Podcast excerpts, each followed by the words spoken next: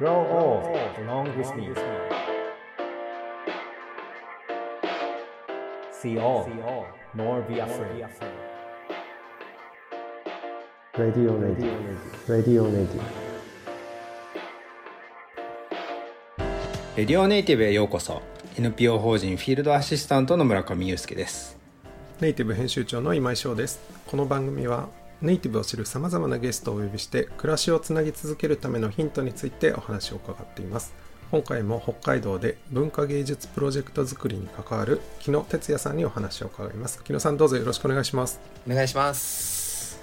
木野さんこれまで3回のお話の中でもかなり出てきてはいるんですけれども今の木野さんのお仕事アートディレクションっていうんでしょうか。このお仕事にどういうふうに行き着いていったんでしょうか。遡ると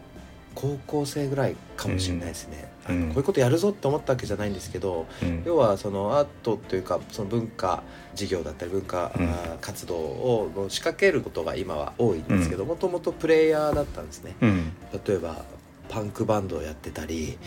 ヒップホップやってたりスケボーやってたりとか、スノーボードやってたりとかなんていうのは自分が表に出る、うん。プレイする側だったっていうのは、実はすごく大きくて今思えば、そっち側の気持ちが分かるっていうのかな。うん。で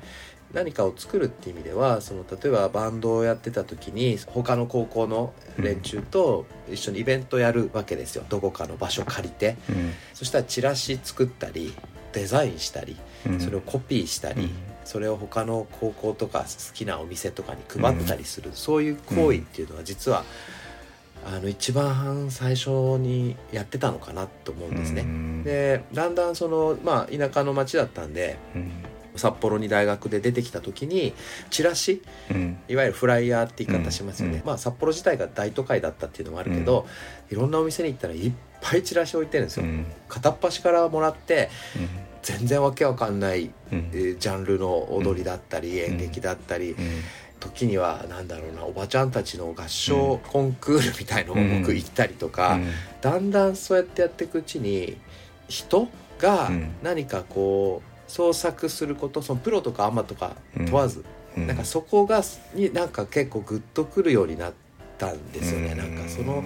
場面がね大学生の時にあったかな。で自分がその好きな音楽なんて多分世界中の世の中の音楽のもう多分僕は1%ぐらいしか知らないうんだろうなっていうのもなんか悟るじゃないけどそんな感覚にもなったし、うん。なんかそういう中できっとまあうまくその時は言葉にできなかったと思うんですけど、例えばはい。寝て起きてご飯食べてれば、まあ、生きていけるじゃないですか。極端な話、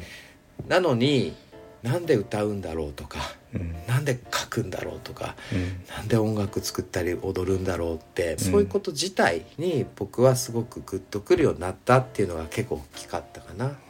あじゃあ大学何を専攻してたんだえっとあのえっと国際文化学部コミュニケーション学科比較文化専攻っていう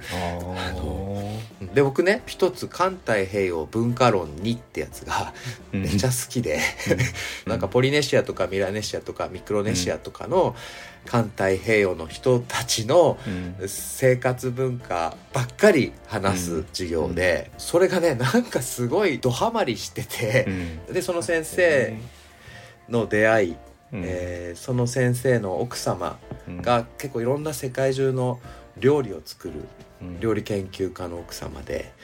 うん。あのうん、そのご夫妻との出会いも僕はすごく大きかったかな。うん。あのーまあ、前回出ていただいたね国松さんとははまだ出会ってないですか、そうですね。出会ってないですね。あの国松君は、えっとう2002年か3年に僕がすすきので企画した、まあ、アートのドローイングと、まあ、ヒップホップのジャズのバンドうん。のこう組み合わせのセッションみたいなのを企画した時に、うん。あの国松君が遊びに来ててそれで出会って意気投合してなんか白老町の飛びっていうところでアトリエやってるみたいな,、なんか言葉が僕ズドンって刺さって、うん。あのそこがまあ彼とのきっかけです。はい。なるほど。でそこからあのそのうんうん飛びのそのコミュニティの方にこう。関わっていくって言った時にあのまあ、文化芸術っていうもの、まあ、ちょっと違った視点からそのうん。ミクロネシアの生活にずっとこう興味を持ちながらとかその先生とみたいなところとなんかそういうのがなんか今つながってきてるようにこう見えたりするんですけどあそこにはどうですか？いやって言ったらえっと僕その大学うん生の時にブラックミュージックとか、うん。あのそれが生まれている場所うん。にどうしても行きたくて、うん。そのアメリカ縦断するんですよ、まあ、ニューヨークとかそのフィラデルフィアとか、うん。まあ、シカゴとかそのニューオーリンズとかなんかその、なんつうんだ割とこうブラックカルチャーの強いところうん を肌で感じたくて学生の時に行って、うん。そこでいろんなことを考えたっていうのもあるし、うん。一方であのアジア圏ネパールからインドにバスで渡って、まあそれはそんな長くはなかったけどそういうなんかアジアを見たいっていう思いがあってなんかそれはそれで自分の中で知らなかったので世界を、うん。たったそれぐらいの地域だけどうん。見たかったと。でそれで帰ってきてその就職活動期なんですよ。うん。でその音楽の CD とかレコードとか売る会社ででそこに就職するんですよ。そのままストレートで、うん。まあそこで働いてたらすごい大きな出会いがあってうん。えっとまあ名前言っちゃうと川村俊勝さんって人に会うんですけど、うん。その方がこう CD を10枚ぐらい手に持ってこううん。杖を持ってうん。階段の上が僕らの職場だったんですけどこうやって歩いてきて、なんだ変なおじさん来たなひげもじゃもじゃで。まあ、この CD を要は置いてくれと委託販売してくれっていう話だったんですけど、まあそれ置きましょうって言って先生その話は終わって、まあ、その CD も結局後々すごい興味をそそる CD だったんですけどうん。これは僕子供たちと作った CD だみたいな。でまあその方を駐車場に送った時に僕どうしても気になってうん「川村さん僕川村さん家に遊びに行っていいですか?」って言ったんですよ、うん。そしたら「もうすぐ来い」っつって僕多分その日かその次の日に川村さん家に遊びに行ったんですよ。でうん。それが結局そのジャズのプロデューサーだったりいろんな音楽とかのあのえプロデュース仕掛けをするうん人だったんですよでその人ん家に毎日通うようになっちゃってなんかその人との出会いは大きいですねうんうん。The best is yet to be. The last of life, for which the first was made.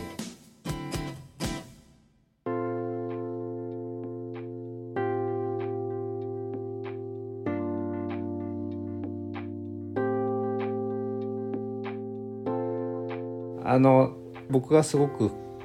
あなるほどって思ったのはある種瞬発力なんだけどただ単純なその勢いっていうものではなくて惚れちゃうってものと、知った気にならないで見に行く。なんかそういうところが一つ一つのエピソードの根底の中に感じるような気がしてるんですけどご自身もなんかあそうかなって思う行動の部分が多いですか？その通りですねほとんど知らないって思ってますし今,、うん。今もそうだし、うん。あのなんかこなれちゃうってよりはうん。フレッシュでいたいですよね。だから僕は札幌に来てやり始める企画で古民家とかうん。なんか謎な場所とかレストランうん。カレー屋さんとか、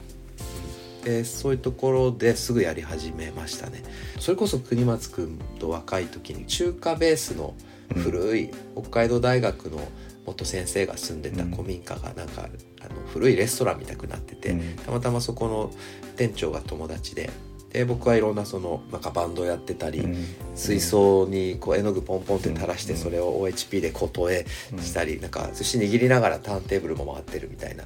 けど、そのに中庭で国松くんがチェーンソー持って彫刻 やってるけどその横で焼き鳥焼いてるみたいな、なんて言うんだろうその一言で言えないものが、まあ、なんかね好みでやってましたねよく。なんかすごくやっぱりリズミカルな気がするんですよね。判断も含めて 行動も含めて。だから前回かな。15か条の話とかもなんかもはや僕にとってはなんかこう歌詞のフレーズの15個のようにも聞こえてきちゃうしなんかそういうリズムをなんかすごく感じる気がするんですけど、うん。多分ヒップホップ好きだからですかね 違うそういう答えじゃないですよ。あのいやでもなんかしっくりくる感じは。音楽を長く人より多分たくさん横にあるんですかね。いやいやそんなことないですよ。あの、うん、ただ好きな音楽が好きだったっていうだけであって、逆に言うとそのいろんな音楽のジャンルを札幌に来てから知るわけですよ、あとはむしろアートとかほとんど僕は関心がなかった。知らなかった。美術の世界、うん。うんただたまたま例えばスケートボードとかうん。ヒップホップとかパンクとか、そういう彼らが作る、うん。まあ、ジャケットとかねうん。雑誌とかビデオとかそういうものはものすごくかっこいいと思って見てたので僕の中でアートはそういうものだったっていうのがそういううん。ものですね。ん。だから札幌来てやっぱり出会っていくものの中に知らない人たち知らない世界をそこに携わる人たちをやっぱりこうすごく見たかった、ん。見ていく中で、うん。自分の中で何かこう起きてったんでしょうね、うん。なんかこう。ん。なるほど。なんかアートっていうとともするとそのものを鑑賞するみたいなところってやっぱりまあそういう領域も多いと思うんですけどなんかずっと不思議だったのはどちらかというとそういう興味よりも飛び打ってまあその時間そのものだっていうようなこともう、うんうん言ってましたし、まあその文化ってっていうキーワードだったりその降りていくっていうかなんかすごくその今の行動原理の中にもそのリズムがあるみたいにやっぱりその止まってるものではなくてずっと動いていっててそこにこう人がどんどん入ってくるってとこも含めてっていうのがなんかすごくその辺がもしあえて昨日三流みたいなことを言うとしてなんか僕はなんかそんな風に感じたりもしたんですけど、そうですね。まあうまく言えるかあれですけど僕が興味があることはその関わりしろですよね、うん。を生んでいくうん。プロセスが一つあのあります。それは例えばうん。ミュージシャンだったり、うん。いわゆる彫刻だったり、うん演劇だったりいろんなアートの形があると思うんですけど、うん。あの最終的に作品を発表するにしても、うん。そこに人が関われるっていうのかな。あのそういったものをはらみながら進んでいくアートに僕は関心があって飛びからまあ降りてきたっていう話も2回目かなあったと思うんですけど、うん。そこから降りてきてやってることはほとんどそういうことです。うん。常に完成させるっていうよりもあの、うん。未完成な状態の領域を残しつつ、そこが何かその周囲から見た時に何かこうんううん。引きつけられる魅力の一部にもなってるようなそんな感じがしますけど、そうですね。例えば札幌とかね都会でやる時ってまた感覚が違うものなのかもしれないけれども、うん。あの白老町でやってるうんのはほぼ前例がないことが多いうん。しその例えば文化芸術に触れる機会うん。自体がそもそも少ない地域だったりもすると思うのでそういう意味では自分ができる範囲で子供とかね小中高生とか、高齢者やあのいろんな施設に入ってる方とかが関われる方法ってこういうやり方ならできるんじゃないかとか、その方法の正解はもちろん知らないんですけど、うんなんかそれがどうやったらどんな人とだったらどんなプロジェクトだとだったら